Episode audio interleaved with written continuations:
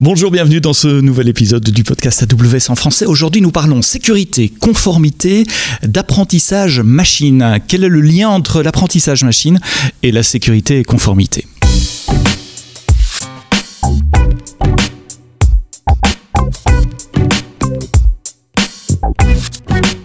Bonjour, bienvenue dans ce nouvel épisode du podcast AWS en français, enregistré dans des conditions un peu particulières aujourd'hui parce que je suis face à mon invité. C'est la première fois depuis trois ans, euh, deux ans en tout cas, que je suis face à quelqu'un, Alexandre Menaille. Bonjour d'être là.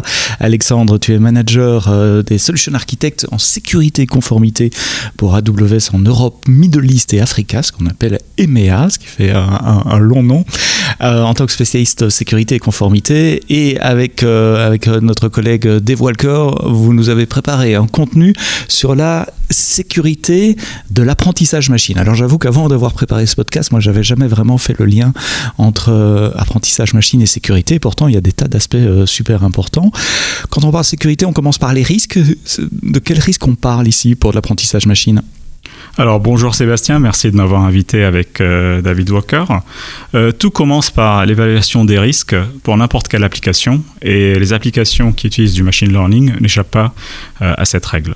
Il y a quatre types de risques importants mhm. dans les machine learning si on peut utiliser le modèle CIA classique de la sécurité. Donc, CIA, c'est. Euh, CIA, c'est pas Central Intelligence Agency. Euh, c'est CIA, ça me fait bizarre. Euh, c'est confidentialité, intégrité, et le A pour availability, mhm, disponibilité, qu'on peut transformer pour le, machine learning en accuracy, donc la précision. Mhm.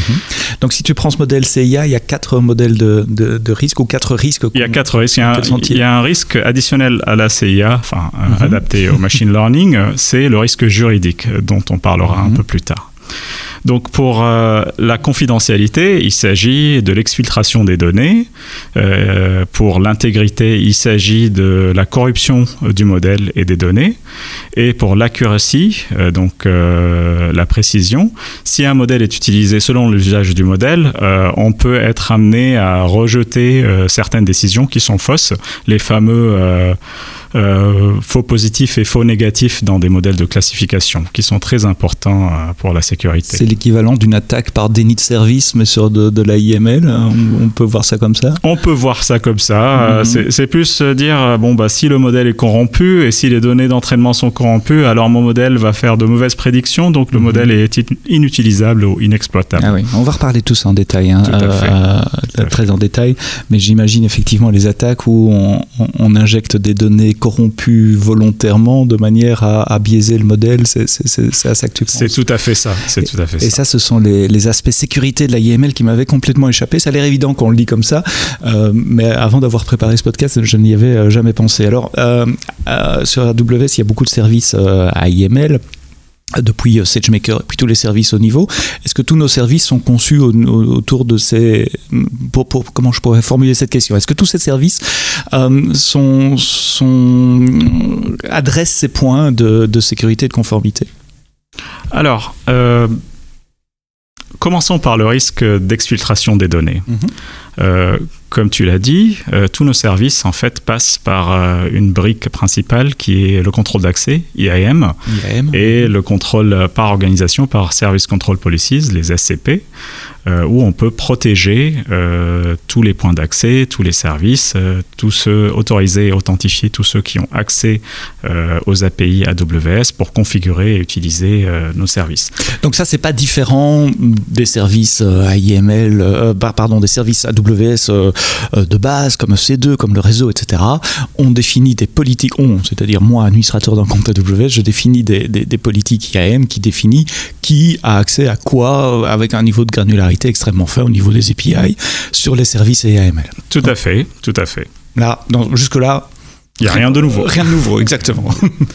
Euh, après, en plus de ça, il y a tout ce qu'on hérite euh, de la sécurité euh, des infrastructures. Donc, définir des VPC, définir des private endpoints, protéger l'accès aux données utilisées par les applications ML sur S3. Mhm. donc, ici aussi, il n'y a rien de nouveau. On réutilise les mêmes mécanismes, mécanismes qu'on utilise dans les autres services mhm. AWS. En plus de ça, SageMaker a une fonctionnalité assez spécifique qui permet de signer les URL euh, d'accès pour pouvoir euh, accéder au service. Donc c'est une fonctionnalité qui est spécifique à SageMaker. Donc là tu parles des URL de, de endpoint, des, des, modèles qui sont déployés en production pour que n'importe qui puisse pas faire de, de l'inférence sur modèle C'est plutôt les URL d'accès à la console.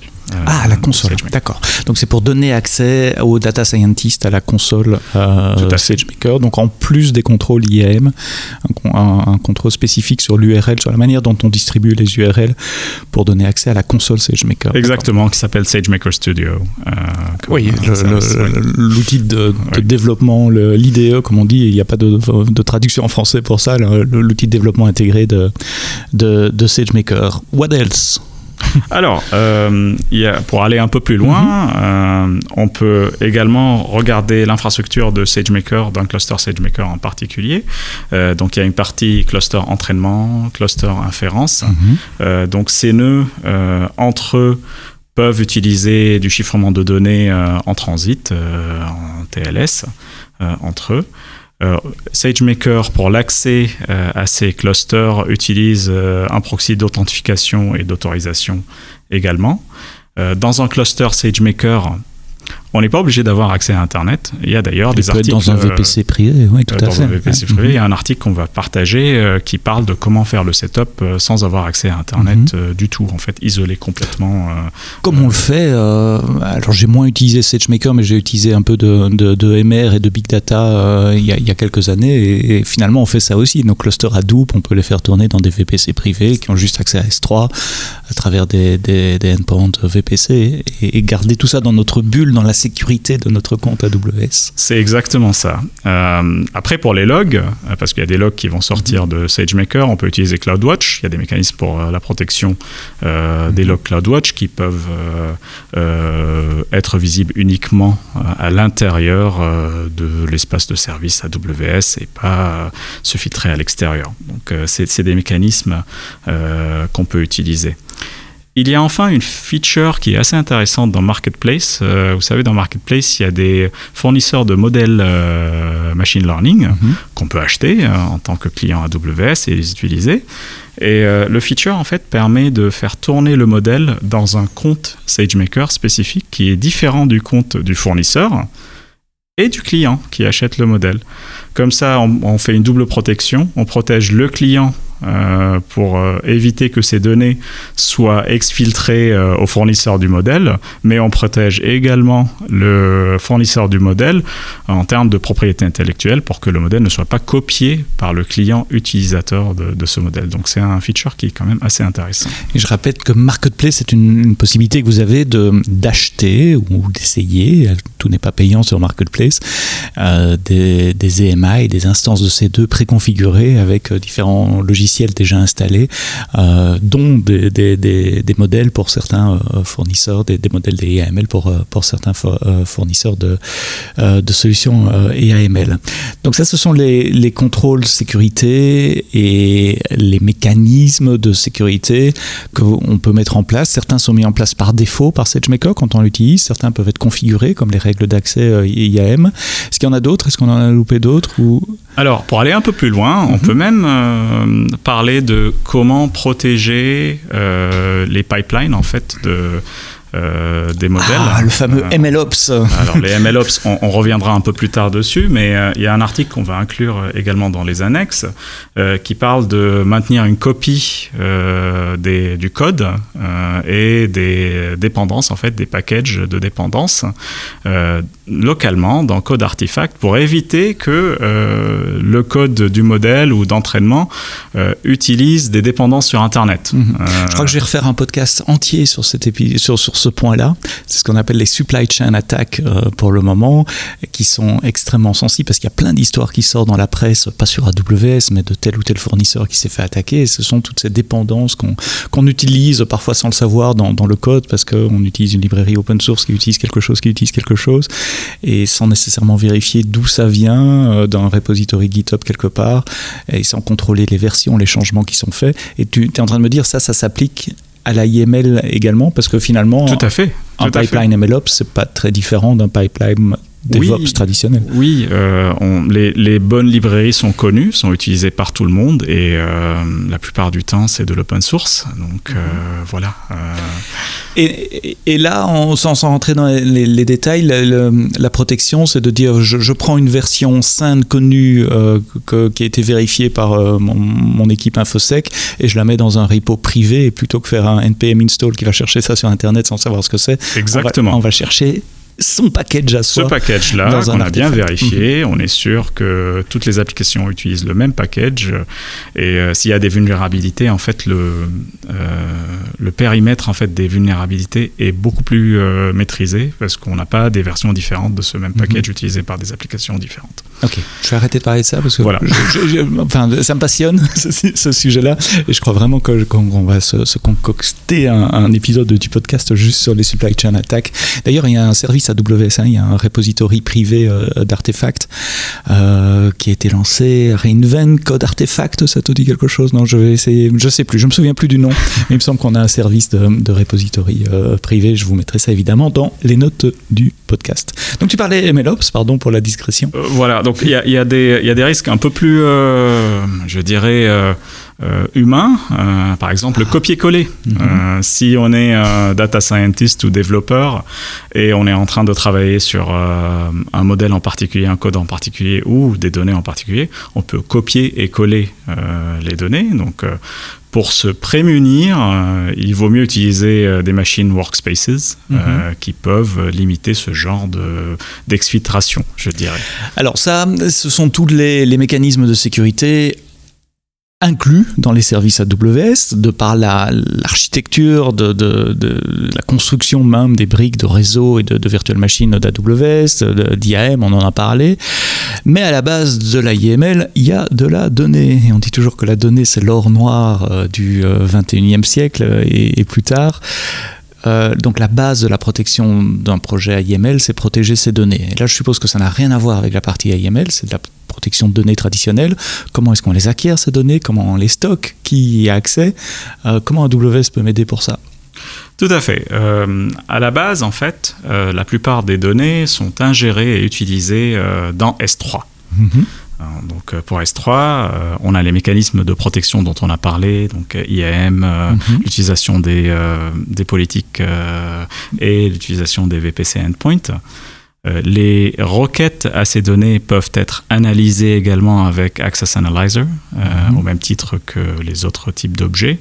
Donc Access Analyzer, c'est un service de, sécurité conformité qui permet d'analyser l'ensemble des accès qu'on donne volontairement ou pas à un système comme S3 et donc de, lever des alertes si jamais S3 est mal configuré. Tout à fait. Il y a également des règles config. Euh, mhm. Donc il y a un service qui s'appelle config qui permet d'appliquer des, des, règles pour des situation non conforme euh, qu'on peut appliquer à S3 également. Donc euh, jusque-là, il n'y a rien de spécifique à la spécifique. Mais ce sont des points auxquels il faut Ce sont des points euh, auxquels il faut réfléchir. Attention tout le temps, quelles que soient les données, qu'est-ce qu'on veut, quoi qu'on fasse avec ces données, on, doit surveiller les accès à ces données. Tout à fait. au même titre, KMS, Key Management Service, peut mhm. être utilisé pour gérer les clés euh, de chiffrement et de déchiffrement des données qui vont être utilisées par euh, le pipeline ML, soit pour l'entraînement, euh, soit pour les modèles eux-mêmes, crypter les modèles avant de les déployer. Donc, on peut faire un petit aparté là-dessus. On chiffre des données avant de les donner à l'entraînement. Ça veut dire que l'entraînement peut se faire sur des données chiffrées. Alors, pas, pas, tout à fait. Mhm. en fait, ça dépend de à quel moment en fait est ce qu'on chiffre. On va parler tout à l'heure de, de risques juridiques. Donc, mhm. on, va euh, aller plus loin là-dessus. Euh, les données elles-mêmes, lorsqu'elles sont stockées, euh, en anglais on dit at rest. Ah oui, donc c'est quand les données sont au repos sur le disque, c'est le, chiffrement bas niveau, au niveau de bloc bas niveau, du disque, d'accord. Eh ben, il faut mhm. les protéger.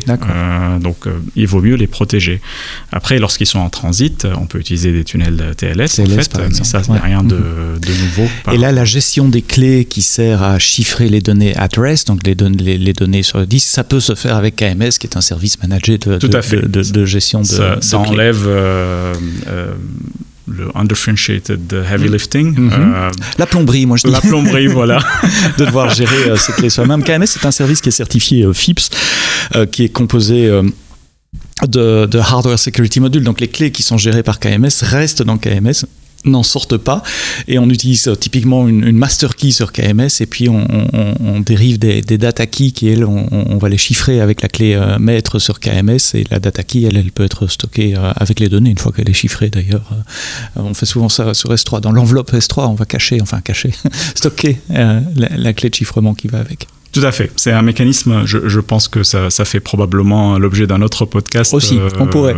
tu me donnes des tas d'idées pour le podcast. Euh, on, peut inviter d'autres experts euh, également pour, en parler.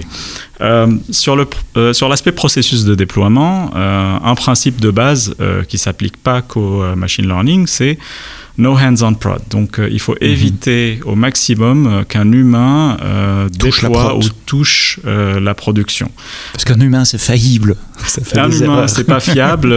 ça, on peut faire des erreurs intentionnellement ou non intentionnellement, enfin sans, mhm. sans, intention de nuire. C'est important ce que tu dis là et ça, s'étend au-delà de la IML. Hein. C'est un principe que je répète depuis des années chez AWS. C'est pas d'accès à la production, c'est des instances immutables. tout doit être automatisé, scripté, euh, un, humain ne doit pas avoir accès à la production et ça s'applique au machine learning également. Tout à fait. Euh, il y a des exceptions, bien sûr, quand il y a des choses euh, exceptionnelles qui arrivent. Euh, c'est plutôt all hands on deck. il, faut, il faut sauver les meubles. Dans ce cas, on peut, ne peut pas y échapper. Je, vous mettrai les notes d'un autre podcast qui a, qui a, eu il y a quelques mois, où justement on parle de ces exceptions et du drift, c'est-à-dire les, les, déviations de, de, de, conformité ou de, de, configuration entre la prod et l'image qu'on se fait de la prod par, par les scripts d'automatisation à cause de ces exceptions. On va mettre les mains dans le cambouis de temps en temps parce qu'il y a une urgence en prod à régler. Et puis après, il faut être capable de détecter euh, ces, différences et d'y remédier. Je vous mettrai les liens évidemment vers cet épisode euh, dans les notes du podcast. Pardon, je t'ai interrompu. Il n'y a, pas de problème. Il y a pas de problème. Euh, il y a des cas légitimes où on a besoin de copier des données de la production, comme par exemple pour développer des modèles, les data scientists ont besoin d'une je dirais, d'un dataset ou d'un ensemble de données représentatif de la réalité pour euh, améliorer ou optimiser le modèle. Euh, mais même ça, on peut automatiser. Euh, d'ailleurs, on en parlera un peu plus tard. Si on traite des données sensibles, personnelles, il vaut mieux mettre des mécanismes d'obscuration ou d'obfuscation, tout simplement de, de filtrage des données sensibles avant que les data scientists ou les développeurs touchent ces données pour tester et développer leur modèle. L'anonymisation, par exemple L'anonymisation, merci beaucoup. C'est pas facile à, prononcer, mais ça consiste à, enlever euh, mon nom, par exemple, d'un dataset et le remplacer par euh, user 1, 2, 3, et voilà, et, sans garder de correspondance entre Tout à fait. user 1, 2, 3 et, et SEB. Quels sont les autres moyens qu'AWS met à ma disposition pour, euh, pour protéger les datas? Donc là, on a parlé de la, du stockage adresse, des moyens de, de, contrôle d'accès, notamment sur, sur S3, euh, du et de l'automatisation du management de ces données Tout à fait. Euh, après, on peut rendre les données euh, non modifiables ou euh, non mutable, mhm. euh, immutable, euh, mais c'est pas forcément une très très bonne idée et on va voir pourquoi euh, juste après. Pourquoi Alors il y a des risques juridiques. Ah d'accord, ok. On va parler. J'ai une question sur l'aspect juridique justement après, mais c'est vrai que quand on rend les données non mutables, read only ça empêche toute une série d'attaques euh, de, quelqu'un qui pourrait avoir accès aux données d'une certaine façon et qui change de dataset pour introduire volontairement du biais dans du machine learning. Exactement, c'est exactement pour euh, soit pour euh, nuire, donc rendre le modèle inefficace ou entraîner sur de mauvaises données, soit pour introduire des je dirais, euh, une vue idéologique euh, de mhm. comment biaiser un modèle. Euh, un modèle. Je cherche un exemple qui pourrait être, je sais pas, un, un exemple bancaire, financier, de, de modèle d'analyse de, risque pour une demande de crédit. On pourrait imaginer que un groupe quelconque veuille influencer ça pour favoriser ou défavoriser tel groupe de personnes. Enfin, voilà, il peut y avoir des raisons idéologiques, politiques derrière. Tout à fait. Tiens, j'ai une question super naïve qui me vient comme ça qu'on parle. Euh, les responsables de la sécurité et compliance avec lesquels tu travailles euh, sont des gens qui sont payés pour être paranoïaques et pour penser à, toutes ces, à, toutes ces, ces, risques. Est-ce que ce, dans, tout ce qu'on a parlé là, est-ce que ce sont des risques ou est-ce que ce sont des, vecteurs d'attaque qu'on observe aujourd'hui dans, dans, dans, les sociétés? Est-ce qu'il y a des exploitations connues autour du machine learning aujourd'hui dans le monde? Euh, moi, je, je, dirais que Mhm. c'est au même titre de, de n'importe quelle application. En fait, Euh, Mhm. toute application qui tourne euh, quelque part, euh, soit en prem, euh, soit sur le cloud, est sujette à attaque. Du moment où une entreprise a des intérêts économiques, politiques, etc., elle, Elle peut, se. Mhm. s'exposer, à- elle doit se protéger. Une politique d'évaluation, ça commence toujours par une politique d'évaluation des risques et d'identification des risques. L'acceptation des risques ou la mitigation des risques par des contrôles de sécurité. Mhm. Euh, dans ce sens, le machine learning n'est pas différent des autres applications euh, sur le cloud ou on-prem euh, que les clients En fait, peuvent ce que tu as dit, euh, je retiens deux mots dans ce que tu as dit qui sont super importants, c'est acceptation ou mitigation. J'accepte, je sais que le risque est là, je le considère minimal ou, ou- ou peu probable et donc je, je ne fais rien pour le moment, ou au contraire, je mets en place des, des- Des contrôles. des- des euh, contrôles et des barrières euh, pour, pour, euh, pour diminuer ce, ce risque. Protection des données, pardon, je referme cette parenthèse. D'autres points Alors, euh, c'est tout ce que j'ai à dire sur la Mhm. protection des données, en tout cas euh, dans ce contexte-là. Euh, on peut peut-être passer à- au risque juridique. Euh, Alors celui-là, il m'est apparu pendant qu'on préparait ce podcast et, et j'avoue que j'y avais pas pensé et, et, c'est- Dave Walker, notre collègue, qui, qui a levé le point en disant et, et quid du RGPD et GDPR en, en- en français? Avec deux choses notamment qui sont dans le GDPR. Alors soyons clairs, ni toi ni moi, on fait partie d'un groupe légal, nous sommes des techniciens, euh, donc on a forcément une, connaissance limitée des sujets euh, légaux.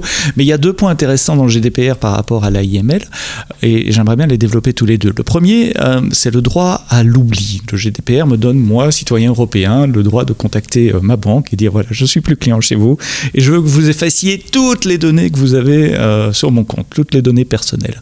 Or, il se trouve machine learning, il peut y avoir des données personnelles à moi qui se retrouvent dans un modèle de machine learning. Donc ça veut dire quoi? Que ma banque doit effacer ses modèles de production, réentraîner ces modèles en ayant enlevé mes données d'abord? Euh, comment, comment ça se passe? Comment, comment on peut aider? Alors, euh, je, je rappelle que je ne suis pas juriste, c'est pas mon métier, euh, donc euh, je- j'encourage tous les auditeurs à consulter leur service juridique sur l'interprétation de la Mhm. réglementation européenne sur la protection des données, la fameuse RGPD. Mais le droit à l'oubli est bien mentionné dans, dans cette réglementation. Notre compréhension est que on doit mettre en place des mécanismes pour pouvoir effacer sur simple requête d'un utilisateur toutes les données associées à cet utilisateur. Alors, euh, il y a il y a des cas où on n'a pas besoin d'utiliser des données personnelles. Ça fait partie également de la même réglementation qui définit C'est quoi une donnée euh, personnelle une- Ouais. ce que C'est quoi une donnée personnelle euh, pour identifier une personne Mhm. physique euh, en particulier Dans ce cas, c'est beaucoup plus simple. Donc, dans l'entraînement du modèle, on peut essayer d'éviter. il y a une partie qui s'appelle data preparation, donc la préparation des données juste avant le feature engineering. On peut rendre le modèle euh, aux données personnelles en les enlevant euh, avant l'entraînement du modèle. Quand tu dis les enlever, c'est vraiment les, enlever. Il y a Exactement, pas ou ouais. les anonymiser, ça ou les rentre, euh, anonymiser, les, Mhm. euh, les obfusquer. les obscurir, Mhm. pour, Obfusquer, ouais. obfusquer, Mhm. pardon, pour essayer de, de ne pas avoir un modèle qui les utilise. Mais dans mon esprit le- du machine learning, c'est des stats, donc ce sont des données agrégées forcément. Euh, j'ai pas d'idée de, enfin je vois pas, je vois pas de use case où il y a des données personnelles vraiment qui qui, qui, qui terminent dans un modèle parce que ça va être plutôt, si on parle de personnalisation, de forecasting, c'est euh, qu'est-ce que les gens de 40 ans qui ont machin tel profil euh, vont, vont acheter la semaine prochaine? C'est pas moi, Sébastien.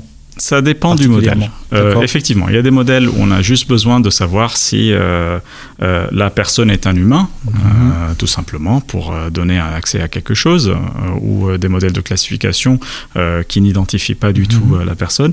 Mais des fois, les modèles sont faits pour identifier la personne, pour ah oui, dire reconnaissance je suis Alexandre ou je suis Sébastien. Ah, Dans ce cas, c'est inévitable de- d'utiliser des données personnelles.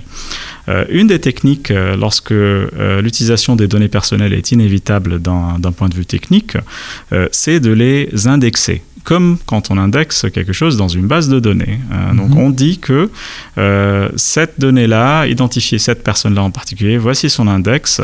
J'utilise cet index pour identifier tous les autres euh, modèles qui utilisent ces données-là. Comme ça, si une requête juridique ou une requête d'une personne arrive et on, a, on doit supprimer ces données, on peut les trouver très rapidement dans une base de données parce qu'ils sont indexés. Et après, on dit à notre pipeline qu'on va mettre en place, qui est automatisé et non manuel, mhm. de réentraîner les modèles pour enlever toute influence de cette donnée personnelle sur le modèle euh, ML en sortie. Mais donc le droit à l'oubli, ça passe toujours par le réentraînement et la création d'un nouveau modèle. On est d'accord, on ne peut pas enlever d'un modèle statistique certaines données personnelles, on les enlève du dataset, on réentraîne le modèle et ça nous fait un nouveau modèle. C'est ce qu'on recommande. Mhm. Euh, c'est un peu euh, l'exemple dont on a parlé euh, tout à l'heure euh, en prenant le café. si le modèle pense, d'après un commentaire que j'ai ajouté, que j'aime bien les pizzas, et euh, je décide de supprimer ce commentaire, euh, est-ce que le modèle va toujours me classifier en, quelqu'un qui aime pizza, pizza ou pas? Le pizza mhm. lover, mhm. exactement. Euh, donc c'est exactement ce, que, ce dont on parle. C'est pour ça qu'il vaut mieux réentraîner les modèles pour supprimer toute trace, non seulement des données personnalisées ou les données personnelles, mais également des décisions que ce modèle va prendre en fonction de ces données. Dans le GDPR, il y a aussi ce, droit à l'explication. Euh, je, je demande un crédit à ma banque. Je suis obsédé par les crédits pour le moment peut-être une question personnelle. Je, demande un crédit à ma banque, ma banque me l'autorise ou me le refuse, et il se trouve que euh, la banque utilise des algorithmes de, machine learning pour, euh, déterminer leur niveau de risque et donc de prendre cette décision. En tant que client européen, j'ai le droit de demander à la banque pourquoi mon crédit a été refusé ou pas, et donc ils doivent être capables de m'expliquer quels sont les facteurs qui ont influencé euh, leur décision, quel est l'impact en matière de la IML et surtout de sécurité de conformité euh, sur la IML Alors effectivement, euh, J'invite euh, encore une fois nos clients à consulter avec leur mhm. service juridique ces cas-là, en particulier ce que la législation dit et ce qu'il y a eu en termes de jugement, en tout cas dans l'Union européenne, si on parle de ce contexte-là. Mhm. Euh, mais il y a des techniques euh, à l'étude et même publiées pour, euh, avoir pour savoir quelle est la corrélation entre les données d'entrée et puis ce que le modèle va me donner. Une technique qu'on appelle Sharply Additive Explanation ou SHAP et qui peut être utilisée. Toutefois. Ça correspond à quoi? C'est quoi l'idée? Ça marche comment, monsieur? Alors, euh, je ne suis pas un expert. C'est là où j'aurais besoin de, Dave Walker pour euh, m'expliquer mhm. un peu plus. Euh, mais c'est vraiment une corrélation. Dire que si je change les données d'entrée ou si je donne des, données d'entrée particulières, est-ce que ça va influencer ma décision et, ou comment cette décision mhm. peut, peut, changer si, par exemple, j'habite à l'ouest de la région parisienne ou si j'habite à l'est de la région parisienne, est-ce que mon crédit euh, a plus de chances d'être accepté, ou pas Alors, je, prends cet exemple, mais ça peut être n'importe quel autre exemple. Et si je me souviens bien, il donne également la, la, pondération de chaque argument. Par exemple, euh, l'adresse compte pour 60% dans la décision, euh, le niveau, je sais pas moi, l'âge compte pour autant de pourcents dans la décision. Et ça, c'est le genre d'output qu'on peut avoir aujourd'hui en utilisant des outils SageMaker ou des outils AIML en général sur, sur AWS.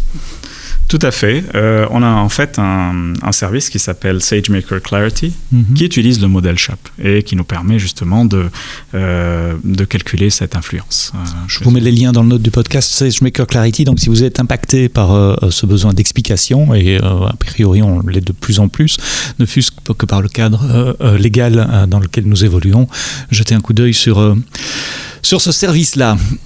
Voilà, dernière chose sur SHAP, il ne s'applique pas à tout.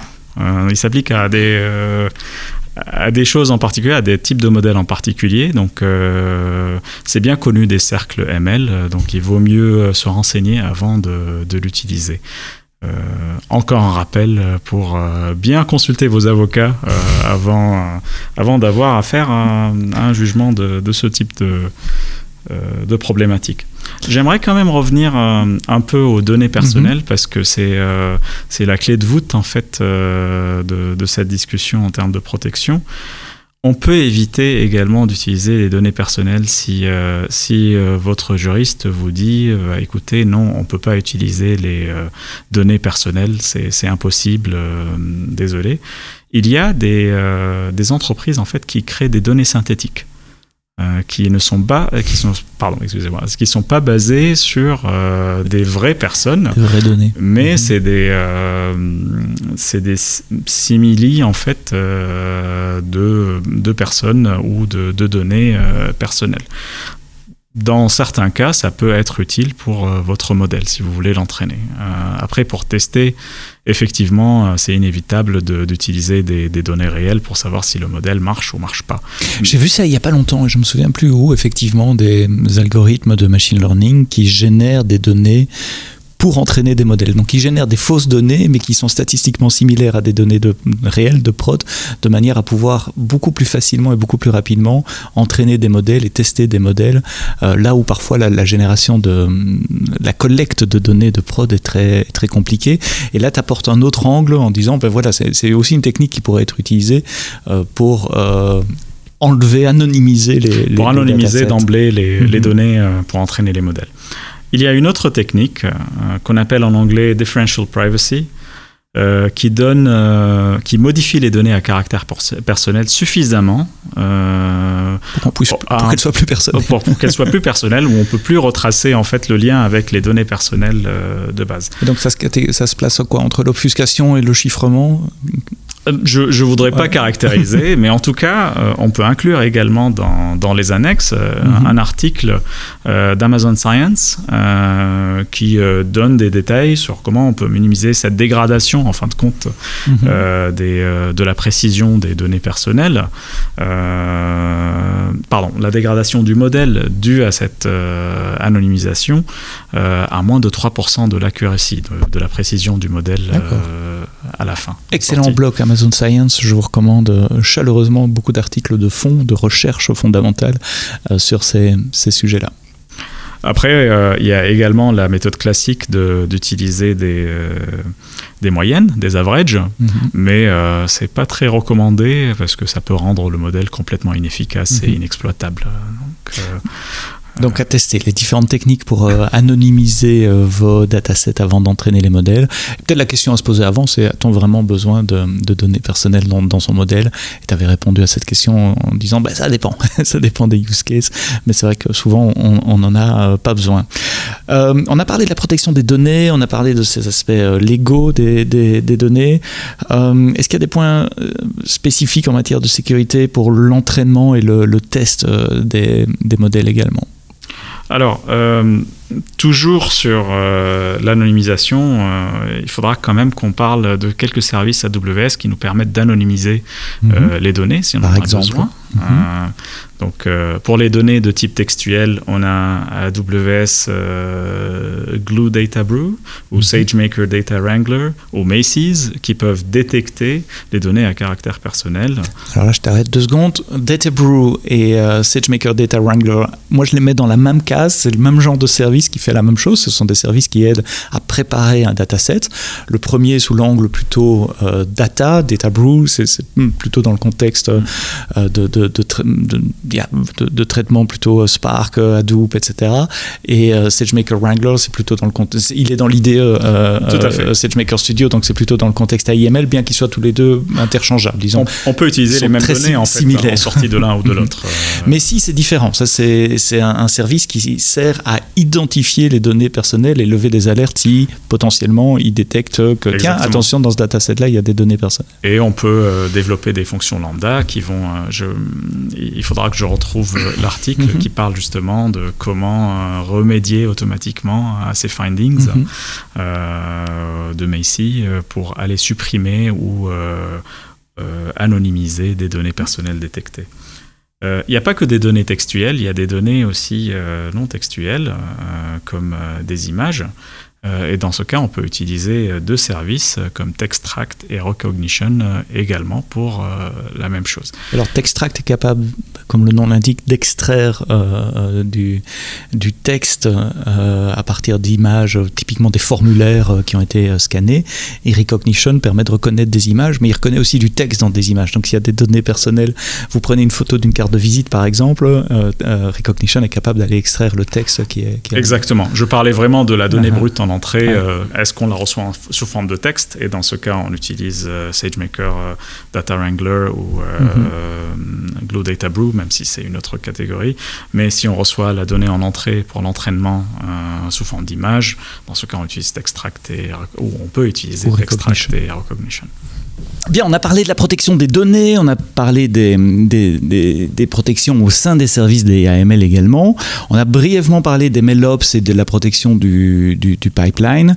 Euh, revenons un peu plus en détail sur la, protection, ou d'abord le type de risque et puis les, protections qui peuvent y être assignées pour la partie training et testing du modèle. Est-ce qu'il y a des choses qui sont spécifiques à l'AIML dans, dans ce contexte-là? Alors les, euh, les risques sont euh, les risques de corruption. On a, parlé des risques euh, d'exfiltration des, données. on va parler plus sur les risques de corruption. le premier principe qu'on a déjà mentionné, c'est la séparation des comptes. Donc on peut avoir un compte de développement du modèle qui est utilisé par les data scientists ou les développeurs. Ce compte va générer, une fois que le modèle est prêt à être testé, un pipeline dans un autre compte AWS, euh, plutôt pour tester le modèle, s'assurer de sa robustesse. Et puis, euh, si le modèle est satisfaisant, on peut déployer en production, mais on ne déploie jamais un modèle euh, depuis l'environnement de développement directement en production. Donc, je voulais juste rappeler cela.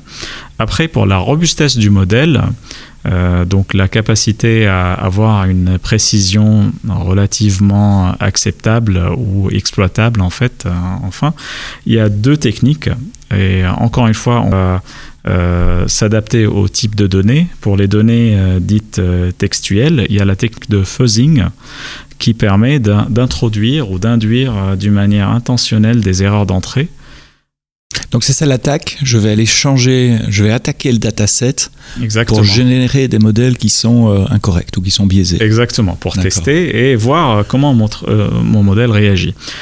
OWASP, qu'on va mhm. inclure dans, dans l'annexe de, de, ce podcast, a une bonne page sur la technique de fuzzing qui est utilisée dans les API par ailleurs. En fait, c'est pas spécifique au ML. Mhm. et, donc c'est introduire des mauvaises données dans le dataset d'entrée. C'est c'est une attaque sur la donnée. Euh, dans, dans, dans, les, plutôt dans les tests pour savoir comment mon modèle euh, réagit. D'accord. Plus ou moins. Mhm. Euh, la deuxième technique pour les données non textuelles, c'est l'utilisation de ce qu'on appelle le Generative Adversarial Networks. Mhm. les GAN. Les GAN. il y a des phénomènes optiques naturels qui peuvent induire en erreur certains modèles d'analyse. Et euh, c'est bien connu euh, et ça, ça, a bien été euh, recherché dans, dans, la communauté. Si vous allez sur GitHub et vous cherchez Natural Adversarial Examples, vous pouvez trouver ce genre de... J'essaie de comprendre ça en contexte. Ça veut dire qu'on peut générer des images dans le contexte d'un GAN qui volontairement introduirait le modèle de reconnaissance, par exemple, en erreur. Générer ou utiliser, euh, ou utiliser des, euh, images, des, avec des artefacts euh, lumineux ou des artefacts de pixelisation, etc., qui sont faites pour planter mon modèle de, reconnaissance et donc générer des faux positifs ou des faux négatifs. Exactement. En fonction de ce qu'on veut faire. Petite parenthèse sur le GAN, je crois que j'en ai déjà parlé dans un autre épisode du podcast. Donc, ce sont des applications des réseaux neuronaux à plusieurs étages qui permettent en général de créer quelque chose. Quand, on entend de la musique créée par, par une une, intelligence artificielle. ou de euh, C'est assez à la mode pour le moment, les, les deepfakes en vidéo, les, les, images de visages qui sont composées de, gens qui n'existent pas. Ça, c'est le champ d'application des, des, GAN. Exactement, exactement. Une autre source pour ce genre de, euh, de cas, euh, c'est Constructed sur, sur objectnet.dev également. Si on mhm. cherche Constructed, on peut trouver justement des, euh, des fakes qu'on mhm. peut euh, passer au modèle euh, de détection d'image et puis voir si, si, notre modèle donne de bonnes ou de mauvaises décisions en fin de compte. Et donc, comment on peut se protéger contre tout ça euh, bah, Contre le training, bah, c'est la protection des données dont on a parlé avant. Euh, ça passe. Donc là, c'est pas vraiment spécifique. c'est le réentraînement du modèle, le paramètre tuning, mhm. tout ce qui est fait en fait par les data scientists et les développeurs pour avoir un modèle. Pour enlever la sensibilité au modèle à ces, à ces mauvais inputs. Ou le rendre, selon le point de vue dont, dont, on se positionne, le rendre un peu plus précis. Et ça veut dire que la recommandation concrète alors pour les, gens qui nous écoutent, c'est si vous êtes sensible à ce genre de risque, c'est quelque chose que vous devez euh, planifier dans, vos jeux de test. exactement, c'est ça que je, à ça que je voulais en venir. Ok, d'accord. Euh, ça, c'est training et test. Une fois que le modèle est, déployé en production, ben là, on, retombe euh, sur la protection des endpoints. Ça, c'est une protection d'API assez, assez traditionnelle. Me trompe-je? Euh, Non, c'est, exactement ça. Donc, encore au niveau organisationnel, on, on peut utiliser des SCP pour empêcher les opérations de copie, de modification, de suppression. Du modèle lui-même. Donc les SCP, ce sont des règles euh, appliquées au niveau de l'organisation, au niveau du compte, des règles IAM. Exactement. Euh, Modulo, le droit à l'oubli, mhm. dont on a parlé un peu plus tôt. Ah oui, parce que si je rends mon modèle immutable, du coup, ben... bah, je peux plus supprimer les données, mhm. et ça peut effectivement être un, un requis. ah oui, donc là, on a deux principes qui rentrent en conflit l'un avec l'autre. Tout à fait. D'un côté, pour le GDPR, ça serait bien que ça soit mutable, qu'on puisse le modifier. de l'autre côté, parfois, pour se protéger de certaines attaques, ça serait bien que ça soit Donc bien verrouillé, mais pas trop. Euh, D'accord. mettre le curseur au, bon endroit.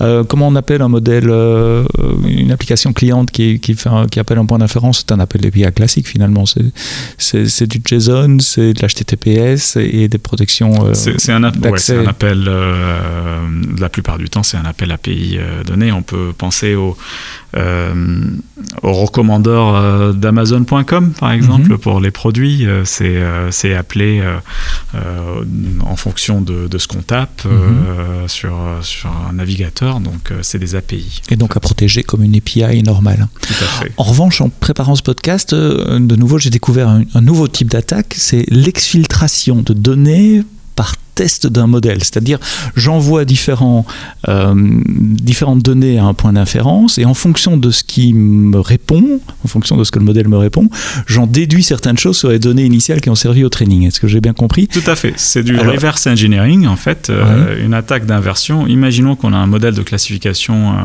euh, où une courbe en fait sépare le blanc du rouge ou le vert du noir.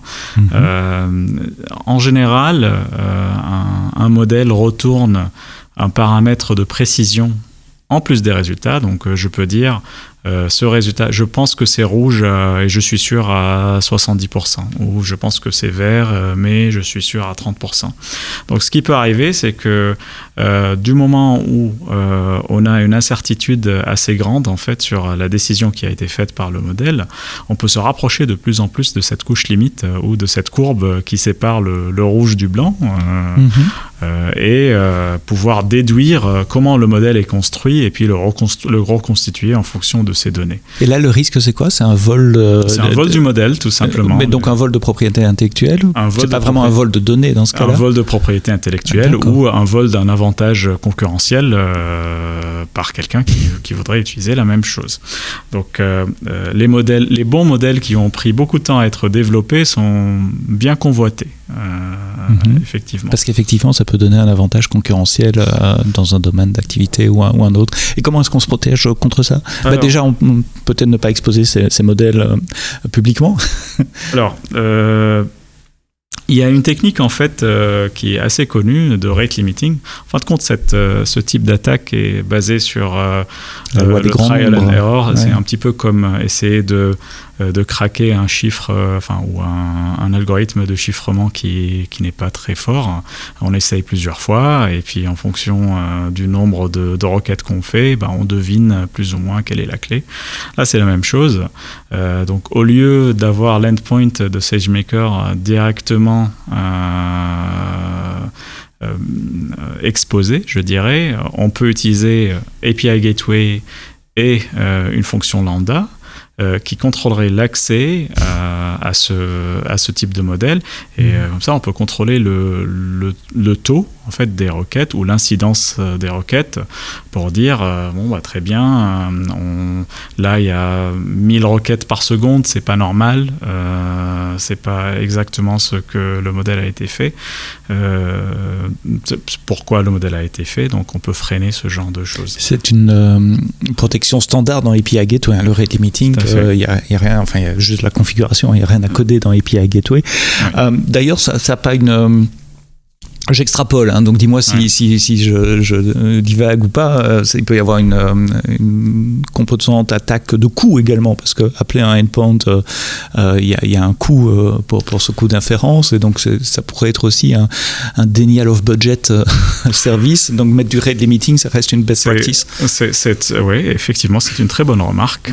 ça peut également rendre, rendre un service très très cher en fait pour, pour un client.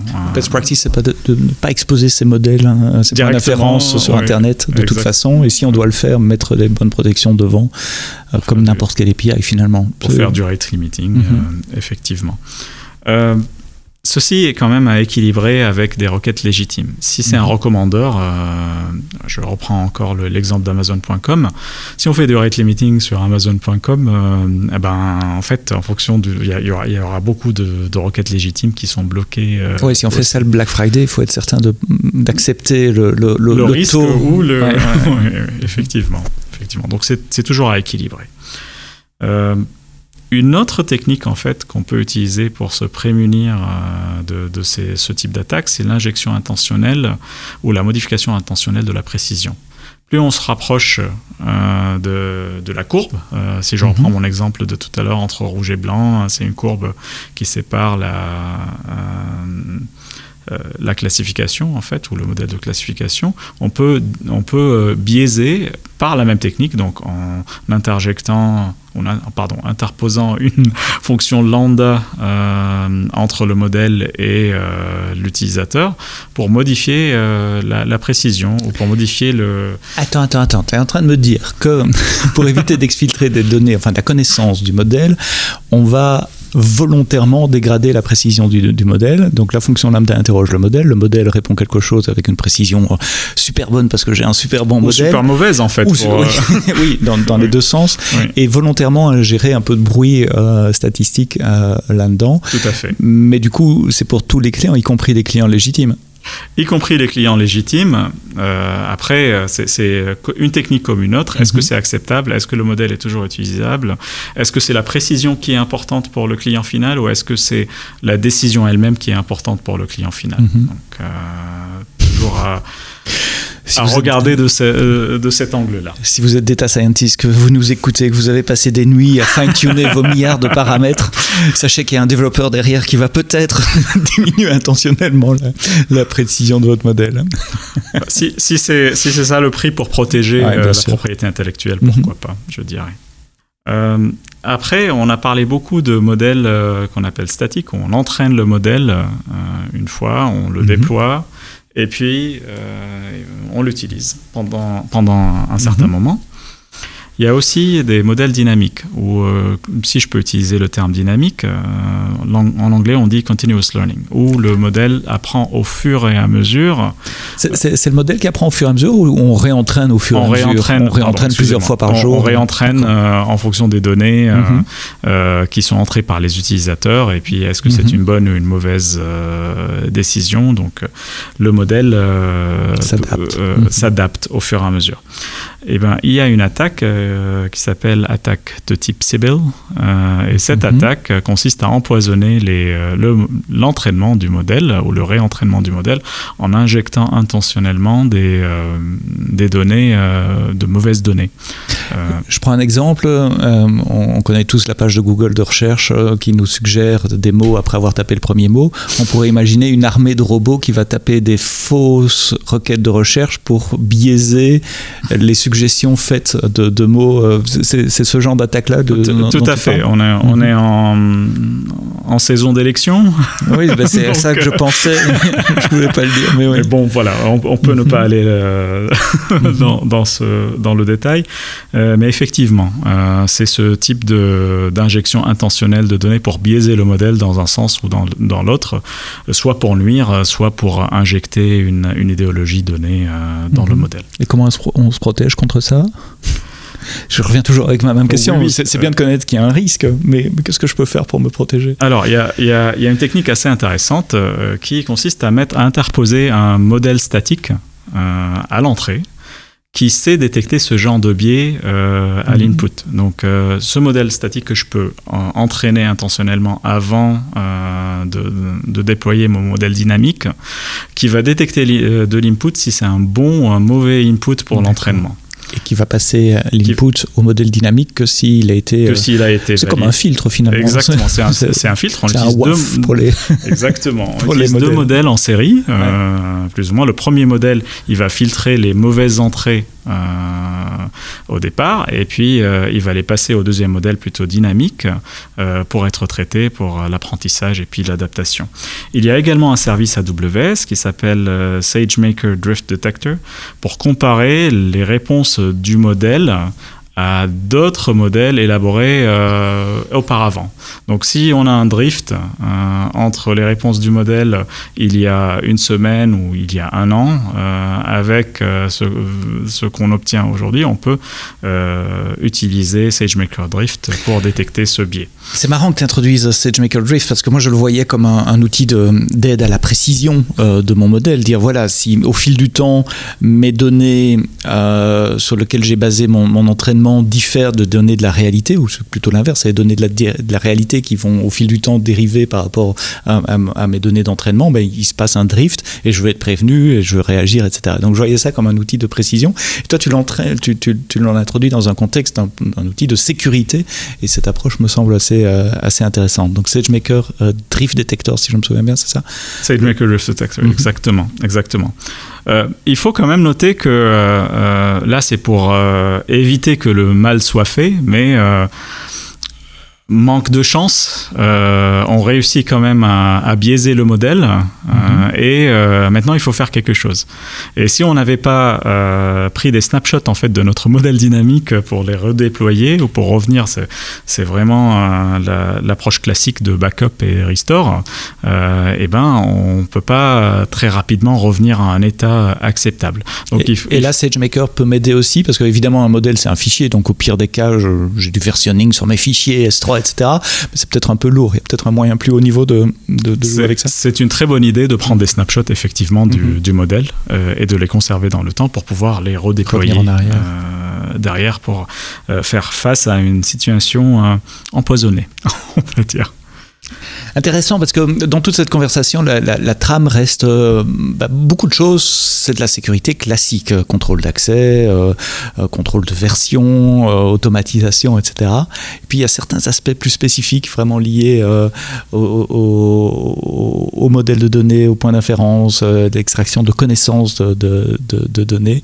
donc je dirais 80-85% qui sont finalement du bon sens sécurité classique. Tout à fait. Et puis il y a cette touche vraiment spécifique à, à, à euh, si les gens qui nous écoutent veulent aller plus loin et veulent en, savoir plus, euh, quels sont, euh, où est-ce qu'on peut les, Alors, on, peut, on peut inclure, guider, enfin, il y a, y a un Pardon, il y a, y, a une, y a un article qui a été publié dans Quanta Magazine il y a, y a quelques années mhm. qui parle de modèles qui ont été entraînés en fait pour détecter des objets dans une, euh, dans une salle.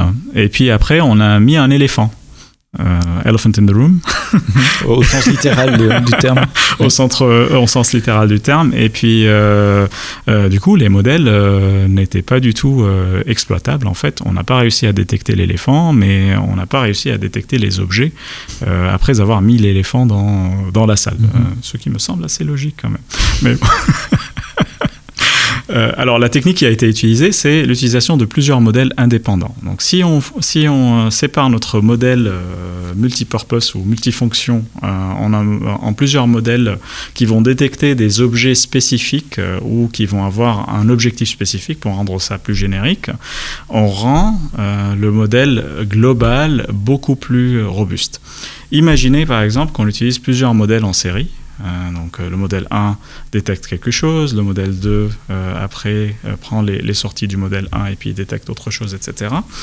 Ou améliore la précision à chaque fois qu'on a un modèle euh, euh, indépendant, on peut euh, voir quelle est la précision de l'inférence et quelle est l'erreur associée à la détection. Mhm. Et en fin de compte, à la fin de cette série de modèles qu'on va utiliser d'une manière successive, on va avoir une erreur globale ou une incertitude globale euh, on compare cette incertitude globale à notre appétit de risque ou un, appétit euh, de, certitude. Et puis si euh, l'incertitude est, très grande, on peut rejeter l'entrée ou la requête en fait qui a été émise par le client et refuser de donner une décision si on trouve que c'est trop, trop imprécis conversation passionnante sur les modèles d'apprentissage euh, machine et le lien avec la sécurité et la, conformité. Euh, si nos auditeurs veulent aller un peu plus loin, que ce qu'on peut leur conseiller Je crois qu'il y a un white paper, il y a un talk également. Là, on va repasser sur du matériel en anglais. Mais, mais, mais quelles sont les, les pistes qu'on peut donner? Évidemment, on mettra les liens dans les notes du podcast. Alors, j'aimerais rappeler quand même les, euh, les, principales, les principaux messages en fait, mhm. qu'on a évoqués. La première chose, c'est que si on peut avoir un modèle euh, déterministe en fait pour programmer quelque chose pour la prise de décision, il vaut mieux utiliser ce modèle plutôt que d'utiliser un, modèle, ML parce qu'un modèle ML euh, arrive toujours avec une incertitude. Donc si on a, un si on a une solution, euh, je dirais, déterministe à notre problème, un engin de règles, c'est la meilleure solution possible. Je sais que c'est euh, que c'est un avis personnel. Ne faites pas d'AIML. mais il faut bien choisir quand ou quand, quand il ne faut pas utiliser du machine learning. il, faut, il faut filtrer ces données euh, pour éviter, quand on peut, euh, des données personnelles en fonction de notre risque juridique. Euh, il faut également tester la, robustesse de, nos données. Il faut utiliser tous les mécanismes qui existent dans AWS pour protéger l'accès aux données, chiffrer les données lorsqu'ils sont en transit ou au repos dans S3 ou dans un autre mode de stockage et euh, ne pas hésiter à designer notre modèle en petites parties, soit en série, soit en parallèle. Donc on a parlé tout à l'heure euh, des avantages d'avoir des modèles en série, mais si on a les, euh, des modèles en parallèle et chacun prend une décision différente ou la même décision, on peut aussi avoir un quorum pour savoir si on retourne la bonne décision au demandeur. Donc toutes ces techniques sont, sont disponibles en fait pour ceux qui développent euh, des applications ML et qui veulent garantir la sécurité, est très important de regarder euh, le machine learning d'un point de vue risque juridique au regard de la RGPD avec votre juriste, bien sûr. Nous ne sommes pas des avocats. Euh, le droit à l'oubli, le droit à l'explication, toutes ces problématiques qu'on a évoquées auparavant c'est une checklist avant de se lancer dans un projet euh, AML. Ou au cours, hein, jamais trop tard. bien sûr, évidemment. Euh, tout ce dont on a parlé aujourd'hui a été préparé par notre collègue Dave Walker, euh, qui, qui, qui, a fait des présentations, des white papers et des, des, des, conférences sur le sujet. On peut les retrouver en ligne quelque part? Tout à fait. Il y a euh, une vidéo du UK NDE Dev Days mhm. euh, qui va en détail, euh, dans les détails de, de ce qu'on a évoqué aujourd'hui. il y a le Well Architectured Machine Learning Lens white paper qui est également disponible sur le site AWS qu'on va inclure également dans les annexes de ce podcast. vous prenez votre application de podcast favorite, vous scrollez un peu vers le bas, vous trouverez tout le, texte avec les liens des, éléments dont on a cité. ces deux éléments, le, white paper et la vidéo DVD sont en anglais évidemment, mais ça vous permettra d'aller beaucoup plus loin, beaucoup plus en détail que ce qu'on a fait euh, aujourd'hui. De ce qu'on pouvait faire juste avec euh, la voix sans pouvoir vous faire un petit schéma et vous montrer des formules mathématiques euh, euh, sur un écran. Alexandre, merci pour toutes ces explications claires et détaillées. Je rappelle qu'Alexandre est manager des solutions architectes sécurité conformité pour AWS en Europe. Merci d'avoir écouté ce podcast AWS jusqu'au bout. Rendez-vous la semaine prochaine pour un prochain épisode du podcast. On parlera des nouveautés AWS des, des deux dernières semaines. Rendez-vous donc vendredi et d'ici d'ici là, quoi que vous fassiez, quoi que vous codiez, codez-le bien.